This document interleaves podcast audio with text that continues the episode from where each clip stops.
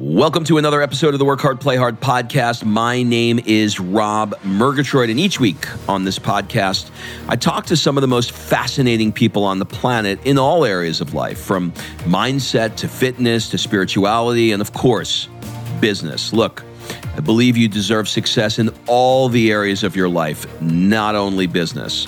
But before we get into today's show, you may want to join us on our next Work Hard, Play Hard experience. This year, we're going to be going to Mykonos and Marrakesh. In these experiences, I have hand selected a group of high performing business people who are seeking more balance, connection, and they want to celebrate their wins as a reward for the hard work that they put in. If you want someone to curate once in a lifetime experiences and force you to play more, rush over to workhardplayhardexperience.com. Fill out an application so we can jump on a discovery call to see if this is a good fit for you. And remember, excuses are over. It's time to live. So the couples who communicated well, who were thoughtful and mindful about this is as unusual circumstance as it gets, we need to be, you know, not disengage the autopilot and really be thoughtful about what we're doing for the sake of our relationship, did better. We have the same level of sophistication about our emotional health and how to deal with common emotional wounds like rejection and failure and loneliness as we had about physical health roughly 100 years ago. Find the time to go and surf if that's what you do. Find the time to throw your daughter on the back of a bike and go for a bike ride, even if it's half an hour, because that makes you feel free and it makes you feel like you and it makes you feel like you're doing the thing you enjoy doing, doing, doing.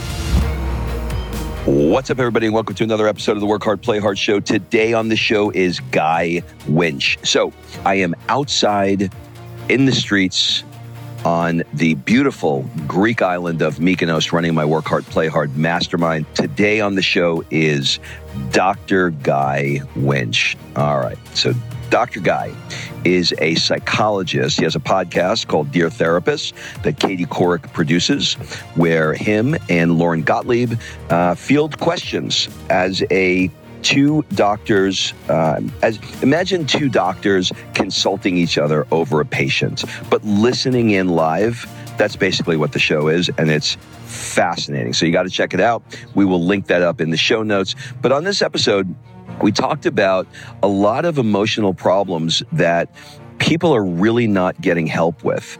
And especially with this year of the pandemic, there are many, many underlying issues of loneliness, sadness, separation, and how to deal with those things. So you are going to love this episode. I am going to stop talking and let you listen to the master, Dr. Guy Winch.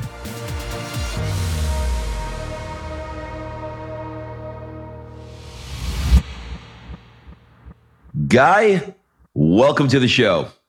Thank you so much for having me. You know what, man? I am super excited to have you here today because if there is one thing we could all use right now is a great psychologist to help them through the shit show that this year has been. Uh, you know, I, I bet you're, uh, I bet you have been in demand, let's just say, over the last year. I, I have been busy, yes. all right. So I think a great place to start would be the fact that you have a twin, which I always find quite interesting because I don't have a twin. And when I look at twins, it's always interesting. I always have all these questions like, you know, is it an identical twin, by the way, or a fraternal? Identical, yes. Identical. So, so it, it, it, like dating in high school and stuff, you guys could switch up and nobody would know? That actually happened once uh, by error uh, earlier on in our lives, but uh, you know we've gone in different directions in that way. But but that happened. It did happen once. Right? Interesting. Could you tell me uh, the story of when you, uh, for the first time, you left your brother and you moved to America? And you know you you you, thought he was going to call you and and you stayed up and he he never called but he but he really the phone was off the hook tell me that story it's a fascinating story well what what happened was i came to the us i came to new york to do my phd And then we experienced this thing where it was our first birthday and we were going to be apart for the first time. And so there was a time difference. And so I just kind of waited for him to call. And I, I waited and I waited and he just, the phone didn't ring. And I, we'd been apart then for 10 months and I really started to feel, wow, he's kind of moved on a bit or, or, or like it just, I'm sure he's thinking about it, but he's probably out with friends and it's probably kind of slipped his mind. And it was a very miserable night. Um, and when I woke up in the morning feeling very miserable, I looked down and this was before cell phones and I realized I had kicked the phone off the hook in my waiting for him the day before, so he couldn't have gotten through. And then I put the phone back on the hook and it rang immediately. And he was like, What the fuck? Yeah. And I was like, uh, I, I just, I tried to explain to him, and he's like, But I, I don't get it. You know, you're the closest person in the world to me. If you saw I wasn't calling, why didn't you just call Why didn't me? you call me? And, and that's when I realized that I was just feeling extraordinarily lonely. Mm-hmm. Because one of the things that happens when we're lonely is we get these perceptual distortions we really start to believe that the people who truly care about us don't care as much. Mm. And we start to believe that the relationships we have aren't that valuable because we're so risk averse. We're hurting so much. We want to minimize risk. And so, like, okay, it doesn't matter. Let's move away.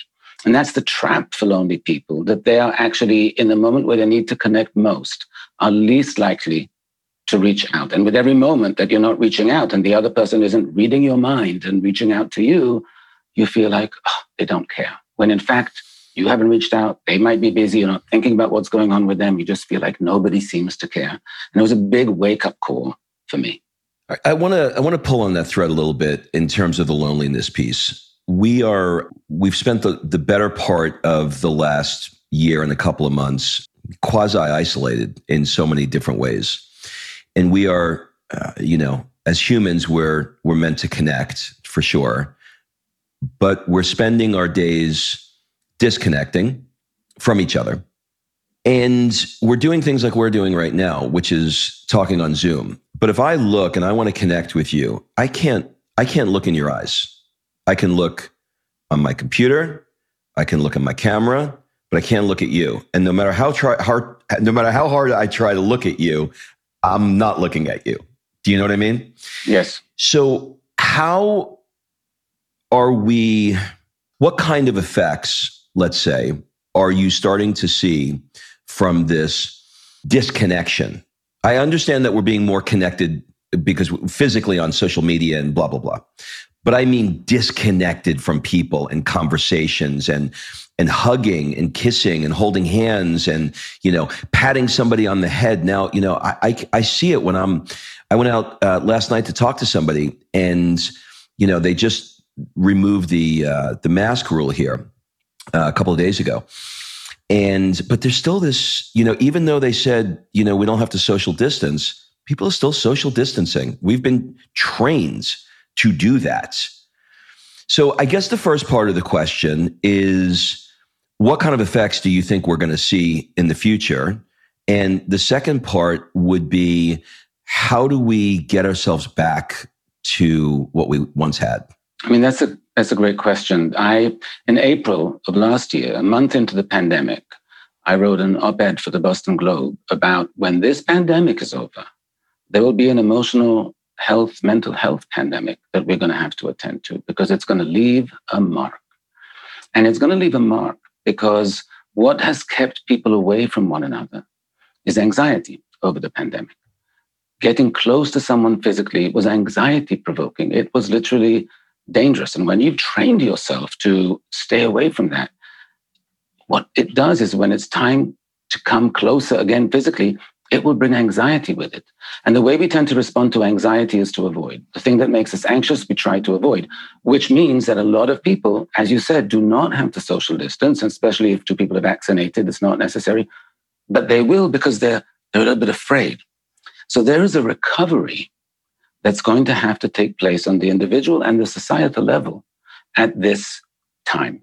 The, the American Psychological Association in 2017 issued a press release in which they warned that loneliness was at epidemic proportions and constituted a bigger public health crisis than smoking. Mm-hmm. And they said that because loneliness is very dangerous.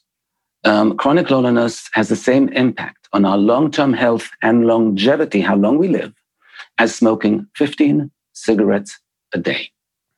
It will kill us if we don't attend to it. And we can fall into that. Now, people have been lonely and disconnected, as you said, over this past year.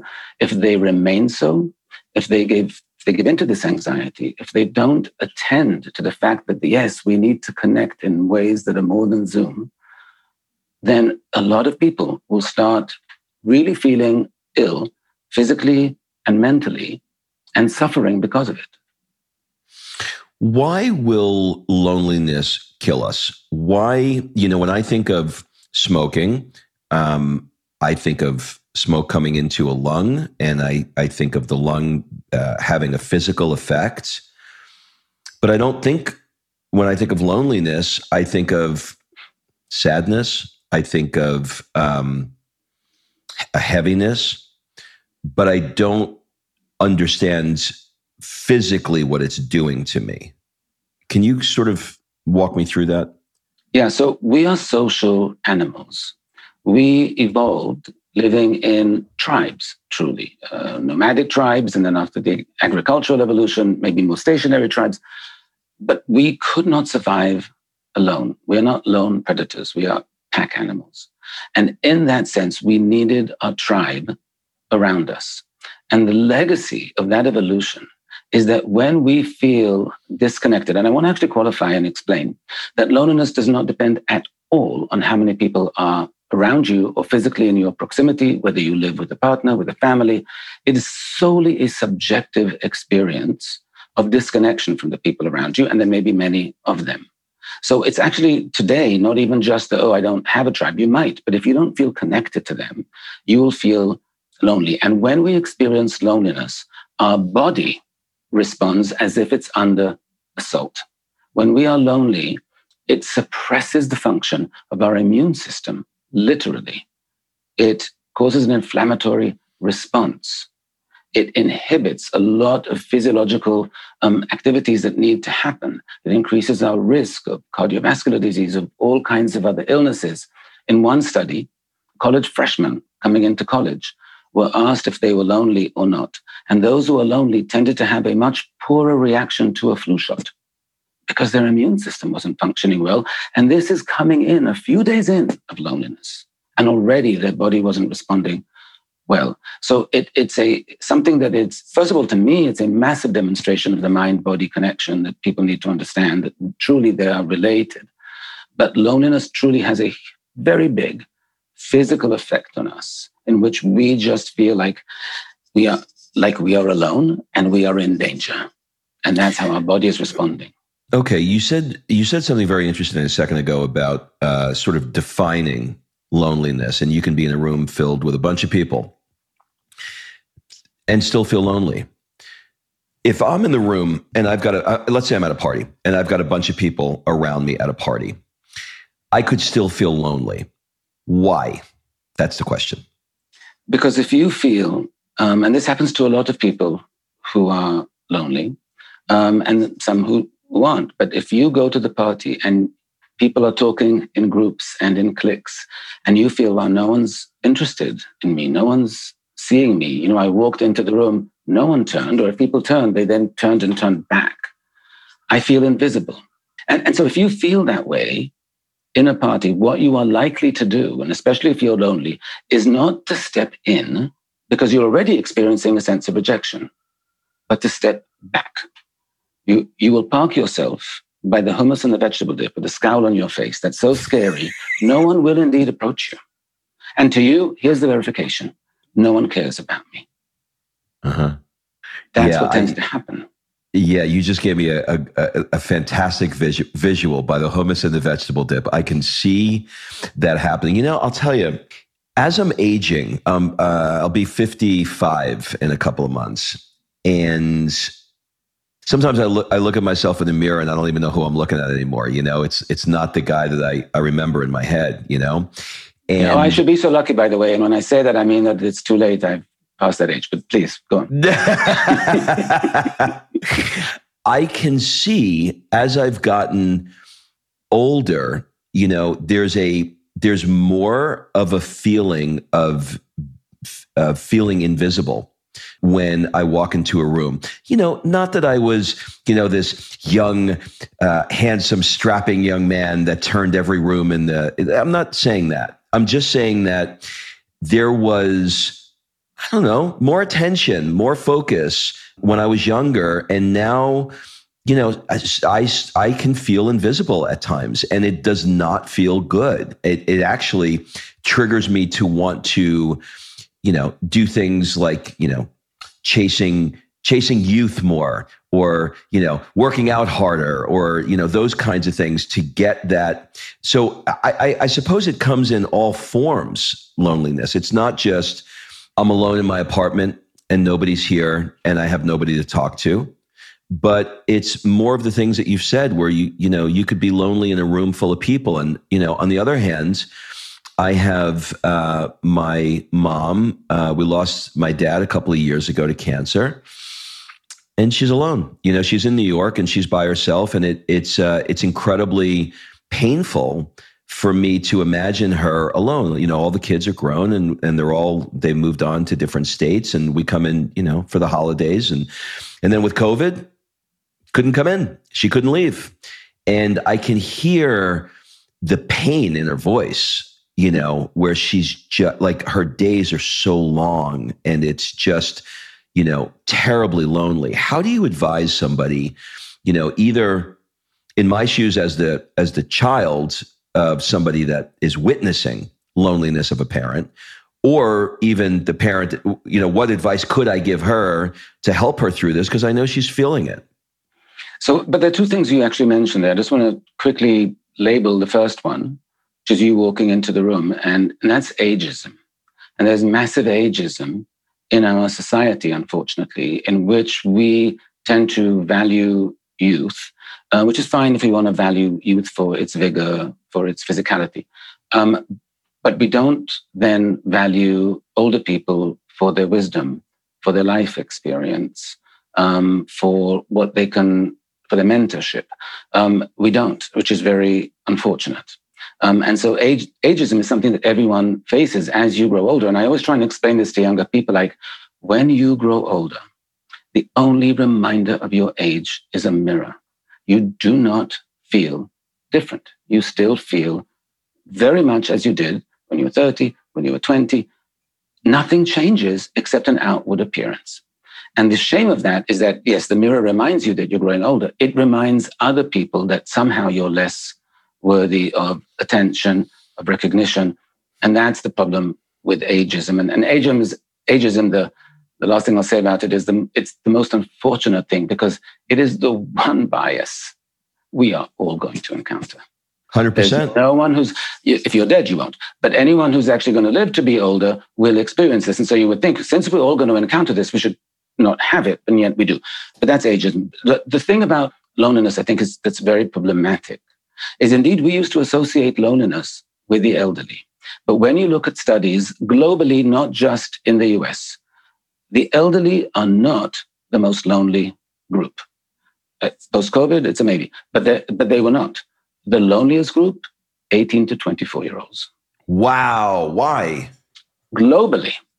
Globally because loneliness is also a comparative experience. It's a gap between the expected or preferred amount of social contact and what you actually have in life. And younger people who've grown up in the age of social media have hundreds of friends and hundreds of followers. And when they're sitting alone in their apartment and no one is calling, that's hundreds of people who don't seem mm. to care. Number one. And number two, when they then go on social media, which is a highly, highly curated medium, what they're seeing is the glory shots, the happy moments of everyone around them. So it seems that everyone's having a great time but them. Now, they do the same thing. They'll only post these very happy moments and they don't realize but that what you see there doesn't actually reflect anything except the, the image I'm trying to convey in what I'm putting out, which is why some people will take 200 selfies before, before they find one that, you know, they can actually live with. Um, but, but when you forget that, then it just feels like everyone has an amazing life but me, and everyone's doing great right now but me. The other thing I quickly want to say about loneliness in the pandemic is that because it's about connection, we're seeing a huge percentage of lonely people who are married. Because what happens when we're all under stress, which we were and still are, is that conversation becomes very transactional. Did you, did you get the milk? Did you pay the bill? Did you do? It's not connective. You know, and so couples will sit down and they'll say, Oh, but we spend all this time together. We binge this series. And I'm like, terrific. Do you talk about it or do you just watch it passively? There is a little bit, but very too little connective about watching something passively. If after each episode you pause and talk about what you liked and what you thought and what you felt and what you think is going to happen, then you're actually connecting. But couples don't. And, and that's if they actually get it together to binge something together. Typically, they'll just be each on their own screen and their own device and they're not even connecting. And so it feels and if you just visually take a snapshot, they're not sitting next to each other on the couch. They're in the armchair if, or they're on other ends of the couch, if they're in the same room at all. And what I say to people is like, if you feel that, I can promise you two things. Number one, your spouse is likely feeling it too, not always, but probably feeling it too. And number two, they might not be aware of it, or they might be as hesitant as you to reach out because, you know, just like my story with my twin brother, who's the closest person to me in the world um, when you feel that way, you assume the other person doesn't really care or they're not interested in me anymore or they're preoccupied, they're not really seeing me. And then you don't reach out to them. And so I say, so if you feel that, the next time you're watching something or doing your separate screens, scooch up to them on the couch and say, you know, take the hand and say, let's watch something together. Now, they're going to look at you very suspicious because did you crash the car? Is that what happened? What happened? Did you buy something? Or, or, or I know, What's I know, he, on? I know he wants to get laid tonight. Yeah, something's going, some ulterior agenda that's going on. But the getting laid is a very good example of something, you know, like like somebody might think he wants to get laid tonight, and sometimes you know the opposite. She wants to get laid tonight, but that means that's doing it for something of their needs, not mine. That still doesn't make you feel seen in some kind of way. And so you and you have to say like, no, we used to do this a lot. Let's do that again. Let's go for a walk and just talk. Let's have a non-screen evening. Which, by the way, when I suggest that to couples, the look of panic on their faces, and I'm suggesting it to both when I'm doing couples therapy, the look of panic on both their faces of like, what do you mean, no screens at all? And I'm like, what do we do? Yes, that used to be something that happened. No screens at all. What will you do? Maybe you do go for a walk. Maybe, oh, you just have to talk and connect and ask each other questions. Um, but, but yes, that's how disconnection happens. You just stop having meaningful conversations with one another. And then you drift and then you do a lot of assuming and mind reading, like, oh, I know they think this and I know they think that without asking. And the disconnect is there in the home. This is fascinating. How has the pandemic affected couples? In other words, you know, there was a it was a, a, a friend of mine. I had dinner with him and his wife not that long ago, and I said that you know you guys you guys have been married for all these years. They've been married like thirty five years, and I said, uh, but he, he's always gone. He travels all the time. Is that hard on the relationship? She said, How the hell do you think we've been married for 35 years? so, but now the reverse of that is true, which is they're not traveling and they're home. So, how has, I'm trying to bridge or connect this sort of transactional notion that you just mentioned into quarantine. And does that accelerate the transactional uh, relationship, or does it, or does it force couples to talk to each other more because they're around each other more? So, so here's the good news about that. It can do either, depending on what the couple does. We all have the power to the ability to choose the healthier path when it comes to our mental health and our emotional health. What we often don't have is awareness, the knowledge, the wherewithal, the mindfulness, the communication skills to implement those kinds of things. And so couples who've been thoughtful about, hey, you used to travel a lot, which was great because that meant that we were very actually intentional when you were here about what we're doing, which couples wouldn't be if they see each other all the time. They kind of it just slides into autopilot. But if someone's traveling, then then let's make plans for when you're here. Let's do this when you're back. So there's a utility to it. Um, but couples need to be intentional. Those couples, and there were many who were intentional, were like, we're trapped in the house with one another. Let's figure out how we don't end up hating each other. How do we gain space? from one another? How do we retain the sense of like that we have a life? I just spoke to a couple uh, yesterday, to a, to a friend of mine actually yesterday, and she said that she and her husband would put, um, you know, like alcohol in like flasks, like prohibition, and these, young people, um, but they would take five-hour walks in the city during the first days of the pandemic in New York City, when the city was quite empty in the streets. But they would just during the day, they need they needed the exercise and they would just take walks and chat along the way. And it was incredibly healthy for them as a couple. They really uh, connected. Of course, the question any New Yorker would have is really five hour walks during the pandemic? Where'd you pee? Anyway, right. But um, that's right. I, it's a good, it's a good question. Between pop, and, between and how, how, much alcohol do you have in the flask? exactly. There's a lot of details to be had there. But but my my point about they were actually very thoughtful mm. about what they were doing. They were thoughtful about we need to figure out something for individual emotional health, for our for our relationship. I advocated right at the beginning for couples, but this truly any relationship who are stuck in a house together to have regular talks. And by regular, I mean daily, weekly. How are we doing? What's working? what's not working, to communicate very, very clearly. And I call it over communicating because most people think it's not necessary to, com- to communicate this much, but it is an unusual circumstance about when are you going to be busy? When can I expect you to be free so we can talk? When I expect you to be working? You know, when, you know, what, who uses what room? How do I communicate to you if I need some space from you? etc. And so the couples who communicated well, who were thoughtful and mindful about this is as unusual circumstance as it gets, we need to be, you know, not disengage the autopilot and really be thoughtful about what we're doing for the sake of our relationship, did better. And the ones that just let things be, some did well, some did not. Yeah, you know, you really uh, you hit me between the eyes with the transactional piece, uh, and I think a lot of people listening to this would probably agree with that. Uh, particularly when you have, uh, I'm not blaming it on this, but partic- particularly when you have small children, I'm going through in my mind my communication with my wife, and a lot of it is, if I'm honest, a lot of it is transactional. And it's, did you get the dry cleaning? Did you do the thing? Did you pick up the kids? Did you? And it does not, at the end of the day, it does not lead to a natural connection. It doesn't lead to a ramp up of uh, flirting that leads into sex. And even sex can be you know quite transactional. It becomes biological you know it's it's been it's been three four days five days whatever it is you know and you you, you do whatever whatever it is that you whatever cue you have to say hey let's do it.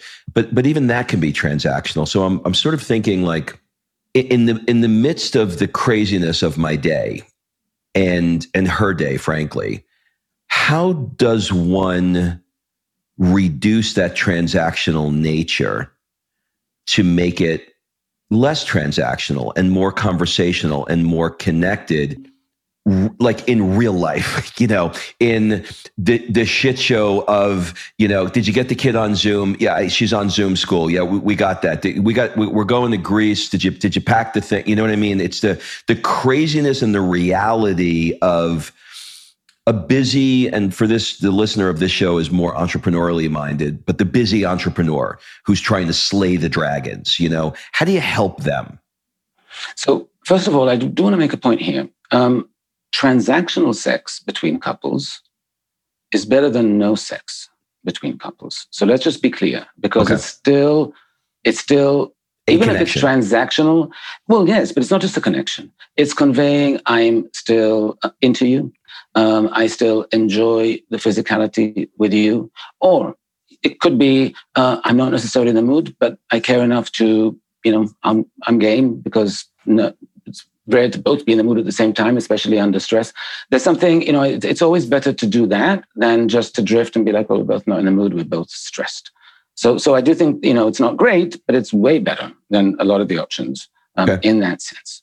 Yeah. Um, couples with younger children have this challenge regularly. And if if the listeners are entrepreneurial and they are, you know, then then they have a double whammy if they have young kids, because they have two super preoccupying things that you could spend your entire waking hours worrying about or obsessing about or you know and if you do then you lose yourself and you lose your couplehood because then where are you? Where are your individual needs? Where are your needs as a couple? Where is the time? I mean couples have to find time where they're not parents.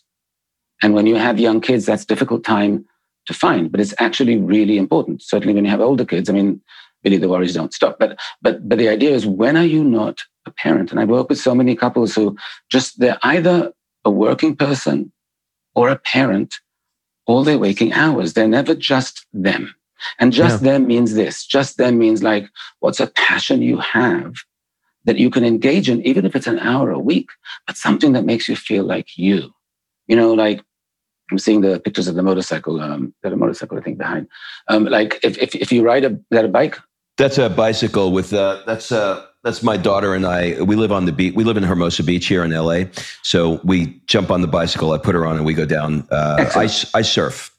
Great, excellent. So surfing is a great example. A lot of people during the pandemic were, you know, oh, I don't know, or entrepreneurs who are very very busy, and every minute can be, you know, busy doing something find the time to go and surf if that's what you do. Find the time to throw your daughter on the back of a bike and go for a bike ride, even if it's half an hour, because that makes you feel free and it makes you feel like you and it makes you feel like you're doing the thing you enjoy doing, not the thing you have to do or obliged to do or feel stressed to do.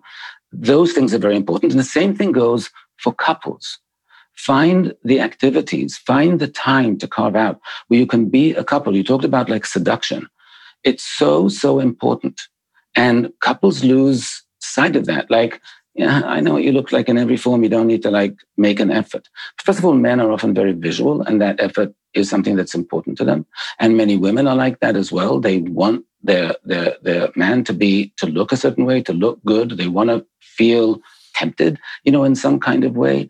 And I often said to couples during the pandemic, you can put the kids to sleep or, you know, uh, somewhere, um, get dressed up. Go up on the roof and have a drink together. If you can't go anywhere else, go out to the balcony, but get dressed up because that'll make you feel like we're going out, like we're, and when you go out, you try and look good. So, like, do that. Even in the pandemic. And in the pandemic, we were all like, no one had anything on but like slippers and shorts. Sweats yeah. and, and and sweats. And then sometimes from the I, I I'll admit there were talks I gave with a suit above the waist and shorts and shorts and you know barefoot below the waist and yeah. because you know and did that make me feel like I usually do in a suit? No, because I'm wearing no. shorts. Every time I look down, there are my legs. So no, it didn't. But uh, but you know, our clothes make us feel a certain way. So dress up in something that makes you feel sexy, that makes your partner feel sexy, and remind yourselves of that dynamic. Um, these are actions you can take. Again, it requires intentionality. It requires the, the awareness and the communication with the other person to set up, but it's very important to do. Have you heard of um, John Gottman and and or Chloe Madanes? Yes, of course. You you've heard of both of them. Okay. Yeah of course. What's your thoughts on? Let's start with Gottman. What's your thoughts on uh, on his work? Um, the Gottman Institute, because it's it's him, it's his wife. They have an institute. Um, is the it's it's the place where research about couples um, is is really amazing. They've been doing it for 40 years, probably. Mm-hmm. Um, and the research that has come out of that institute has set foundations for the entire field of couples therapy. And I'm, mm. I'm a hmm. couples therapist. Um, they're the ones that found that if you train people, um, and couples therapists are trained, to watch a five minute argument between a couple, the couples therapist will be able to predict with upwards of 94% accuracy whether that couple is going to get divorced by watching a few minutes of an interaction. And so they, they've, they have many, many uh, research findings, um, but they're the premier uh, place for that. And so I have nothing but admiration. Great, great. I've got them coming up on the show. Yeah. Yeah, they're coming up on the show next. I ran into them, uh, ironically, in an airport uh, in Boston and uh, we connected and they're coming on second to that i did a um, an anthony robbins a tony robbins event and i met a uh, uh, a lovely woman named Chloe Madanes, and she did a, uh, a presentation there uh, for couples uh, as well. So I'm, I'm glad that both of those names are are, uh, are, are great in the fields. Why? When I go out to dinner, if I hear a couple next to me that's fighting, all I want to do is leave the restaurant. Do you know what I mean? It's so uncomfortable. When I when I'm with friends and I could see that you know one one person says something and the other and the the the the, the spouse recoils and you know there's the sort of contempt of you always do that. And it's so like all i want to do is crawl out you know out of my body and leave the room. The thought that you made a conscious decision to choose this kind of work is so perplexing to me why do you enjoy this now, are you referring to couples therapy specifically or therapy yes. in general? No, no. Individual therapy, I feel like would be wonderful to have a conversation. But couples, you have two. You got two of them in the room, you know, and this one thinks she's right and he thinks he's right, and you've got to figure it out. That just seems so hard to me.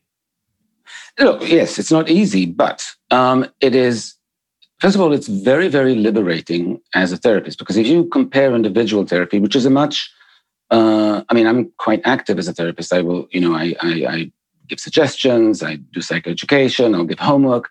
But in couples therapy, you are you are controlling the session, in essence.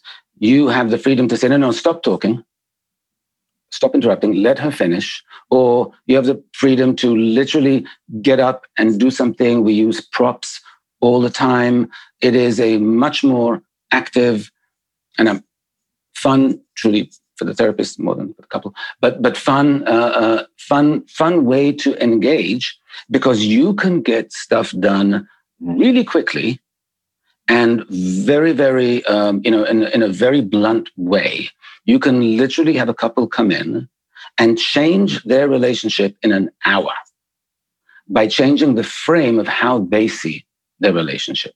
You give them an entirely different way of thinking about what's going on, which suddenly makes them look at everything in a very different light. And it's very, very powerful. And so the impact you have is much more visible. When you do individual therapy, somebody's coming in, they're anxious, they're depressed, they have issues at work. You, they'll come back and tell you that, oh, yes, they're feeling better, or they're, but it's rare that in the moment, you know, even if you give them a great insight and they feel a little freer for it, it doesn't that you know they then have to go home and make sure that happens or that change happens. With a couple you see it happen before your eyes. So it's immensely satisfying uh, when that happens and when that works. And it requires a much more active on it kind of uh, engagement from the therapist which i find to be very compelling and fun and and and engaging and exciting in that way can you give me an example of how in the past you've changed a frame with a couple and right before your eyes they're like, "Oh my god, lights the, the lights the lights just came on. I got it." Does anything come to mind for you? There are many examples. Uh, I mean, really, if you want, if you want to give me just a snapshot of a problem, and I can, I'll tell you how you can might change the frame just now in real time. If just give me like a, if you want, or I can just come up with an example. But if you want to try that, uh, give me an yeah. example of a, something a couple would be struggling with and how I might change their perspective of that. And then I'll tell you how I change the perspective of that. Okay, I would give I'll give you a real life example. I um I probably want to have sex 3 times the amount that she does. It's not that she doesn't want to, but it's probably 3 times the amount I would say. So, you know, she kind of like looks at me, you know, she's like, "Oh my god, again it's like you know that kind of thing and so i don't want to always be initiating because I know, you know, I, I kind of know how many times she wants to do it over the course of a given, you know, period of time. And baked within that would be that at the end of a day, let's call it nine o'clock when the baby goes to bed, we're both having, you know, uh, gotten up at 6 a.m. by the time 9 p.m. comes around and everything in the day between business and working out and running around with the kids, blah, blah, blah, we're both like, you know, falling asleep watching TV. And so it becomes this non romantic, not having sex as much. And then when we talk about it, you know, we've talked about it a lot. And, you know, what comes up is I'm just exhausted, you know, by the end of the day. And I like, you know, unless we're going to, you know, try and, because the kid's home all day with Zoom school. So it's not like we, you know, could even, you know, sneak it in in the afternoon, let's say. So, but then she also said, you know, I can use a little bit of romance too. The more romance I have, the more interested I'd be in doing it. So we're in this sort of like loop. And so uh, uh you get the idea. Right. So I'm just going to generalize this a bit, but here you are seemingly with opposing needs. Her mm-hmm. need after the long day is for peace and quiet. Yep. Um, and your need after the long day is to, you know, have sex and kind of feel the good of that and feel the connection of that and, and kind yep. of get, you know, get uh, an, a catharsis from that emotionally even. But what that happens, but what that does for couples is it creates this tension point uh, and you like, and you're like, I don't want to be the one initiating all the time. She has the fear that if I initiate on Monday, he's going to want to have sex on Tuesday because he hasn't initiated for three days. And then suddenly I'm like, but I don't want to do it for two days. So I'm risking setting myself up to then having to say maybe no, or having to do it when I'm really not in the mood to do it. Number one. That's number right. two, you have a story, and this is what I would change for you guys about we can't have sex during the day. The kids on Zoom school. This is what I would change for you guys. This is a very specific thing, but just as an example of it. Um, to me, well, there's a creative challenge because the challenge is yes, much easier to have sex during the day when we both have some energy left. But how do we do it really discreetly? How do we kind of wink to each other and do it in a naughty way so that we, it's going to have to be in the stairwell or we go up to the roof. I'm not sort of a living situation, or we go up to the roof, or we pretend that something broke in the laundry machine. And so you have to get the toolkit out and you say to the, to the kid, um, we're going to be there fixing the things. So if you hear any banging, metaphorically. but you know what I'm saying? In other words, you, you will have to come up with together ruses and distractions and look at the birdie and all of this, which could actually make sex much more exciting than the mundane, well, it's late, we're exhausted, at least let's get it over with quickly. And so the challenge there would be make it exciting because you're sticking to the we can't during during the day, which is not true. We can only do it at night where either you're not in the mood or we're both kind of tired, which is also not true. Um, so so break that perspective and see it now as now we have a real challenge here. Let's see, even I would suggest you and your wife have a competition who can come up with the most creative way to find that time to have sex, you know, with the door locked so that, you know, even if the kid mm-hmm. wants to come in, hey, what's that noise? Fixing the washing machine will be done machine. in roughly two to three minutes. You know, like, um, I'm just using this. I'm, seven, seven seconds, but yeah, I got no, you. I understand, you know what I'm saying. but, but yeah, so that, if you turn it into a challenge of creativity and communication, even a little competition and gamifying, suddenly it becomes, oh, that's going to be fun. That's great. That's that's super super helpful. Thank you for that. You wrote uh, a book, uh, "Emotional First Aid: Healing Rejection, Guilt, Failure, and Other Everyday Hurts." Why? Because we have the same level of sophistication about our emotional health and how to deal with common emotional wounds like rejection and failure and loneliness as we had about physical health roughly 100 years ago. We are not aware, you know, more so truly after the pandemic. But we generally, if you get a cut on your arm, most people can look at that cut and know doesn't need a doesn't need a band-aid, or eh, maybe a stitch, or let's go to the emergency room right now because this is bleeding out. We can tell literally like what is the triage that would be required for that cut, and we should cover it so it doesn't get infected and all of that. rejections are the common cuts of daily life. And we can't tell why we're hurting when we feel rejected. Because oftentimes you will find out that two colleagues who you do not like, but sit next to you in the office, went to lunch without you, and you'll feel really rejected and left out, even though you don't like these people. So why does that sting so much, for example? And there's a reason for why. We'll get to it. But but or somebody who's been on a you know is swiping on the apps to find a date, and they swipe on ten people, and one of them you know responds, and they have one or two text exchanges, and they kind of like, oh, this seems like an interesting person, and then the person disappears, and they feel really criticized and start thinking about I'm just not good looking enough. I'm not this enough. I'm not that enough.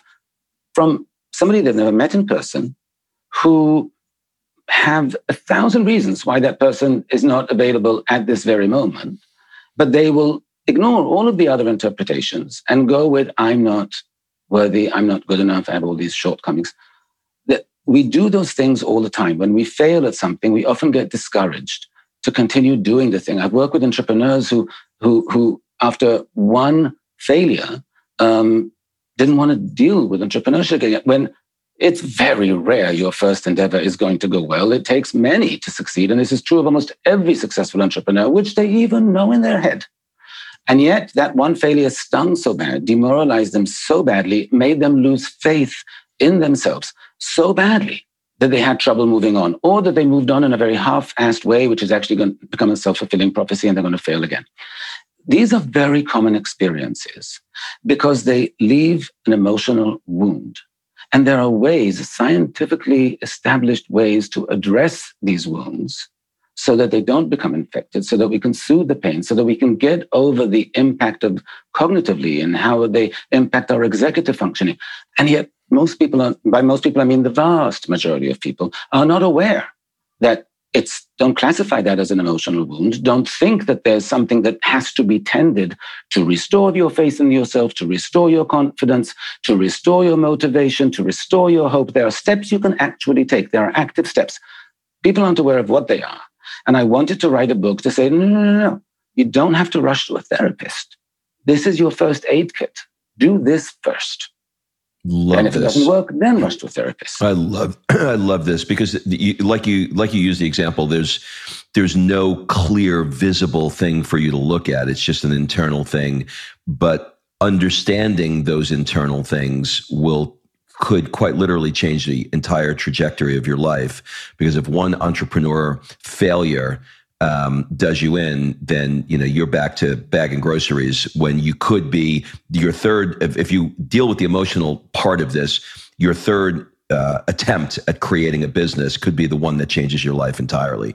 So why not treat it in the same way that you would treat a physical cut? I love that. You also wrote a book called uh, How to Fix a Broken Heart, and you've addressed in that book the loss of a pet. Um, and uh, it was kind of timely for me because last week uh, have a little uh, Maltese, uh, a little Maltese poodle, and uh, she's uh, she's gonna be 15 this year. And cool. you know they they live about 14 years, so she's we got an extra year. Uh, but you know she's she was doing great, and we went to the vet, and because we noticed she had a little shaky leg, and he said, you know, she's uh, her heart's enlarged, and uh, maybe she's got maybe a year, 6 mm-hmm. months, a year, something like that.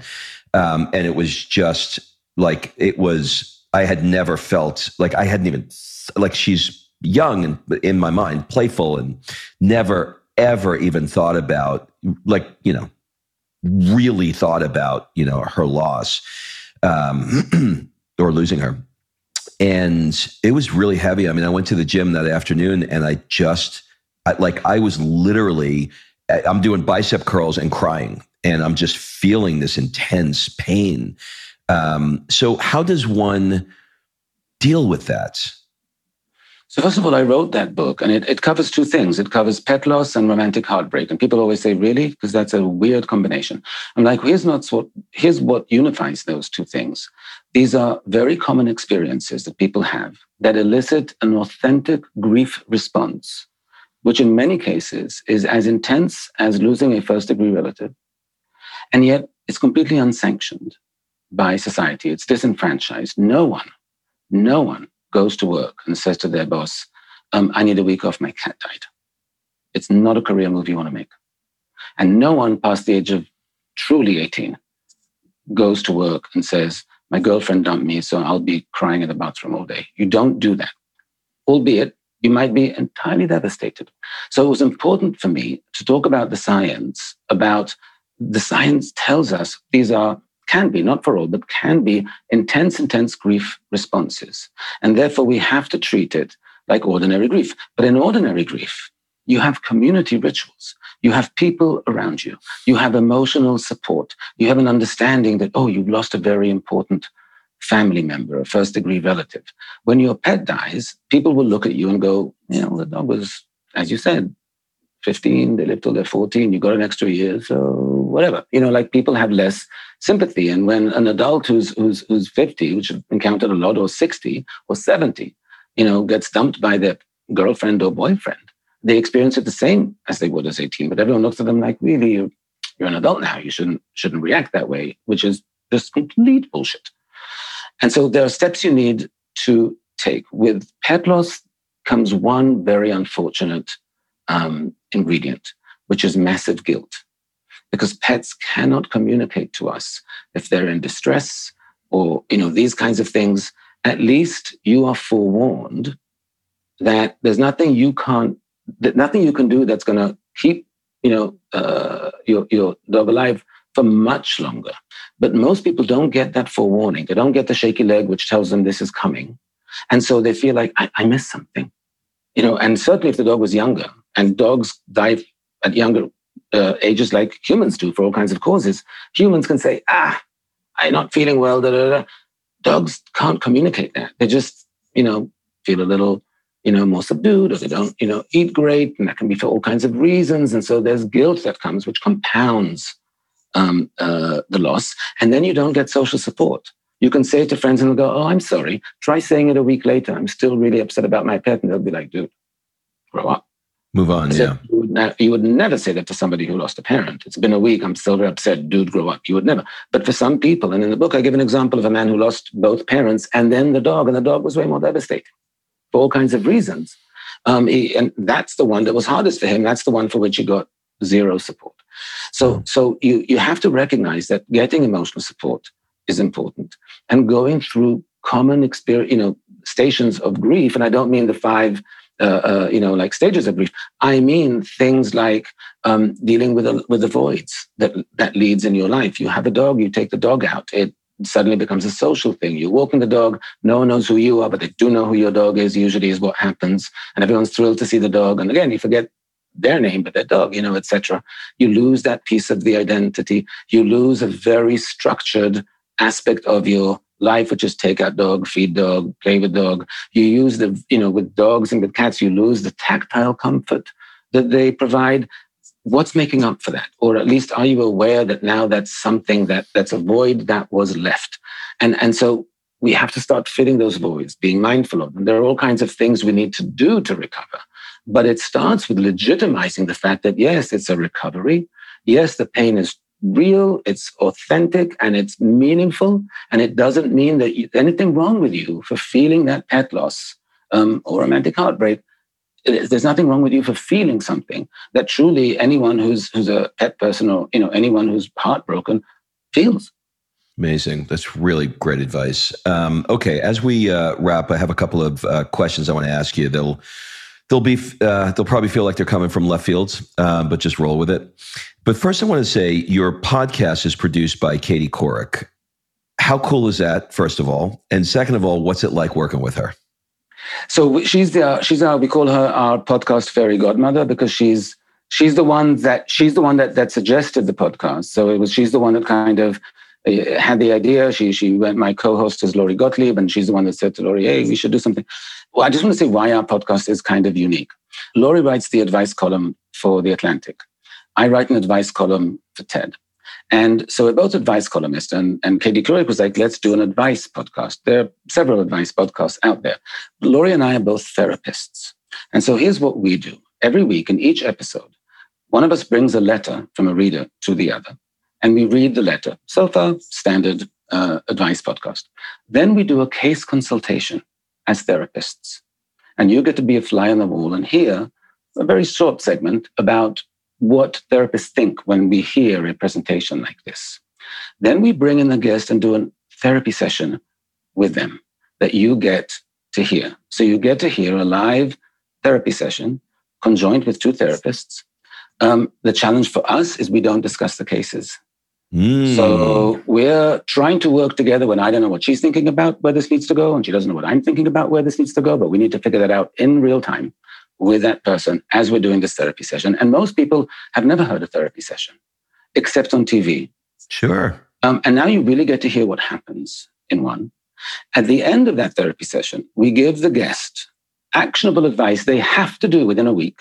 And then we get to hear back from them about what happened when they did it. And then we do a final therapy wrap up as therapists, like what, you know, what we think uh, is going on there.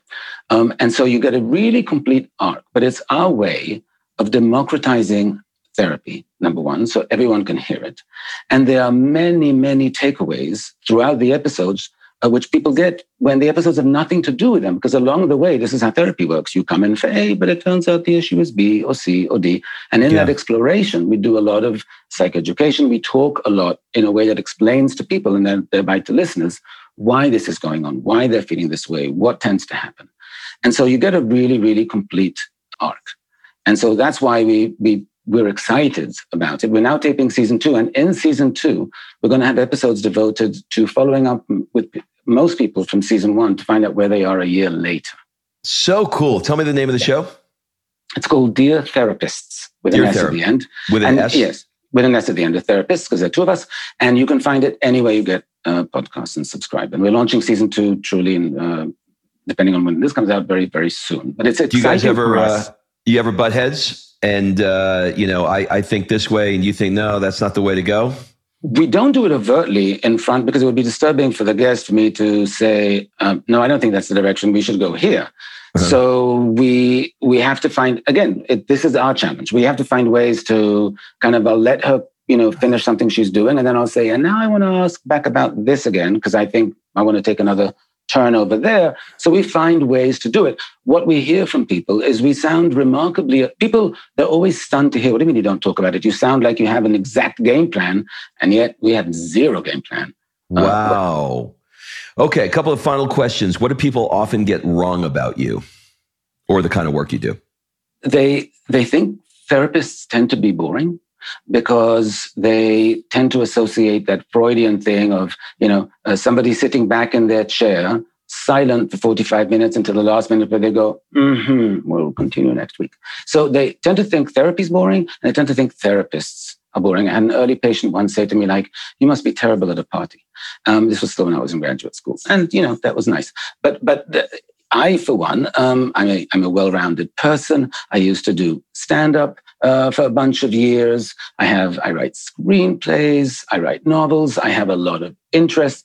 Most therapists are quite well rounded, except what you hear from them or what you see in the therapy office is not them saying, like, here's all my personality. It's them being there for you. So you don't get to see that. And then you think, uh, I'm sure they're nice, but I would die on a dinner, you know, with this person because it would be like snooze all the time. Got it. Because what you're seeing is you in therapy mode while they're in front of you, but you know, when you're in stand up mode, you're in stand up mode. Correct. Um, what is an unusual or absurd thing that you love? An unusual thing that I love, um, or absurd thing that I love, or that somebody um, would look at it and say, "God, that's weird." He likes that. I don't know. I don't know what people would consider absurd about. I'm one of those people that like I don't find anything absurd. If somebody loves something, what that does to me is it makes me very curious about why. Not because it's absurd, but it's like tell me what you connect to there. Got and it. then I usually learn something and I go, oh, that's interesting. I never thought about it that way. You know, uh, so so to me, I, I don't I don't, don't think in those ways. So it's hard for me to say. That's great, but I'll, but I'll tell you because baked in your answer, uh, I'll tell you one that I love, and and your your uh, your answer will uh, will shed some light on this. I love DJing. I love to, I have DJing equipment and I love to mix house music and I enjoy that, um, which led into me DJing around the country. And, but if you ask me why I love it, it's because I love sort of like being in the the club and in the DJ booth, um, making the crowd move, but I'm alone. yeah, but, but to me, I would never question that because to me, the thing that would seem extremely empowering is that making the crowd move. Right? I mean, that's almost like the Pied Piper that you're you're you know you're you're playing the flute and uh, and all the crowd is responding to you. To me, that seems that seems fun. That's exactly what it was. Okay, perfect. Are there any opinions, uh, and we'll go over two more minutes. Are there any opinions or positions that you've had maybe in the last couple of years where you you say, you know, I used to think this way. I don't think that way anymore. I've changed. I've changed how I view that. Does anything come to mind there? Um, I, I, will say this: um, in the social justice movement, as someone who um, has always felt not just that I'm not a racist, but I'm an ally uh, to, because I truly do not see skin color. I see, as a psychologist, I see people's personality stands out way more than, than their skin color does. And yet, in my conversations over this past year and in the reading that I've done, I am constantly having new aha moments about the experience of Black people and people of color that make perfect sense. I just hadn't thought about them before. Mm. I hadn't thought hmm. about before that a, a, black man who's of a certain size, um, this someone said to me, like, um, what, uh, like when I step into an elevator, I put on a smile. Because if I don't, I get a lot of attention from the other people in the elevator. So I smile to seem non threatening. And I have to do that every time I step into an elevator. And wow. it's one of those moments where it makes perfect sense, but until you hear that that is the burden we're putting on people, it doesn't occur to you the, the level of granularity with which this is an issue that impacts people's lives. And so there have been so many moments over the past year of I've had like, oh my goodness. Um, so yeah. I love that. Okay, last question. Let's change it up a little bit. What one question would you like to ask me? What's in all the interviewing that you've done recently, what's one thing that you've learned that really made you like, oh my, that really changed something for you? Like, I, you know, that really made you like think for a lot afterwards? Two come to mind. The first one is uh, I did an interview with a guy who created um, a television show called uh, Everybody Loves Raymond's. And his name is uh, Phil, Phil Rosenthal. He also has a Netflix show called Somebody Feed Phil. And he's a guy that sort of like grew up in uh, the Bronx and, you know, didn't have a pot to piss in and came up with this idea to to do this show. And it's now in syndication and he's he's made hundreds and hundreds of millions of dollars from the show. And he is probably one of the happiest, most uh, real, authentic people that I've met in my life. And he, if I'm if I'm taking a, uh, a trip somewhere, I'll get a, a, little video from him saying, "Have fun on your trip." If I do something, he'll send me a message. He's busy. He just won an he, he won an Emmy uh, an Emmy last year. He's got a really really busy life, and yet he effortlessly is so interested in connecting and doing it in a meaningful, thoughtful, um, sincere way that it always puts me in check to realize that, you know, the amount of, I don't know, mess, d- direct messages I get or questions I get or whatever, that I am never, ever too big to to not treat somebody with the level of respect and kindness that he has at the at this point in his life. So I don't know if that makes sense, but that's no. I love that, and, I, and and you know when I encounter that, I encounter that when I meet people. I meet a lot of people, and uh, certainly I've met more people before COVID. Um, but yeah. theoretically, I meet a lot of people, and I sometimes will meet someone who seems the most down to earth and real and authentic person, and then I'll find out that they're wealthy with a B. And that always impresses Wealthy me. Wealthy with a B. I, I love that. I've never heard that before. That's so good. Uh, but, but you know what I mean? That, that this person has every right to be standoffish, to be this, and yet I would never have guessed that about them. I'm always like, wow, that's impressive. Yeah. Yeah, and then the other one is a, a guy. Um, he's got a his name is Garrett White. He's got a uh, a program uh, called the Warriors Way, and he basically trains men to to up level lots of areas of their lives. And uh, he has sort of like sectioned it off into body, being, balance, and business. And he said, you know, look, men they either they they're focusing more on their body but but their business is going down. They're focusing more on their business and their body is going down. They're focusing you know they're meditating all of the time which is the being but you know the other areas.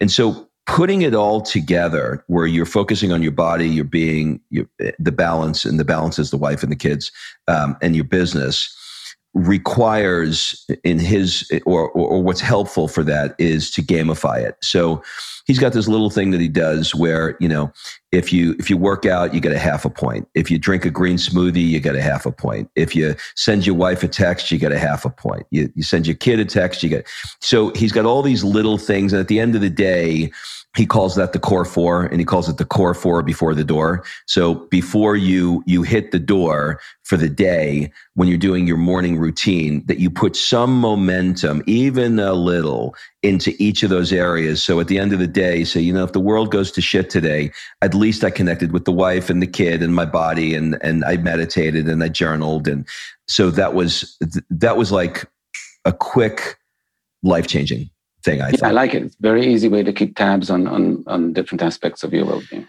Well, um, I want you to be my new best friends if you'll let me, uh, because I could literally talk to you for hours. You're just that kind of guy, and I'm I'm so grateful um, that you took the time to do this. You know, when you when you get over 10 million views on TED, uh, you you could easily you know, be that guy, and and you're not. And uh, I really, really enjoyed this. So thank you for taking the time, and we will link everything up in the show notes. Thank you so much. It's been my pleasure and a great fun interview for me. Thank you. All right. Thanks for listening. If you love this episode and you know someone that needs some help in either stepping up their work hard game or their play hard game, it would mean the world to me if you shared this podcast with them to help me get this movement out there. So if you like what you heard, head on over to iTunes, take 30 seconds, and leave me a five star review, and I will be forever grateful. So until the next episode, excuses are over. It's time to live.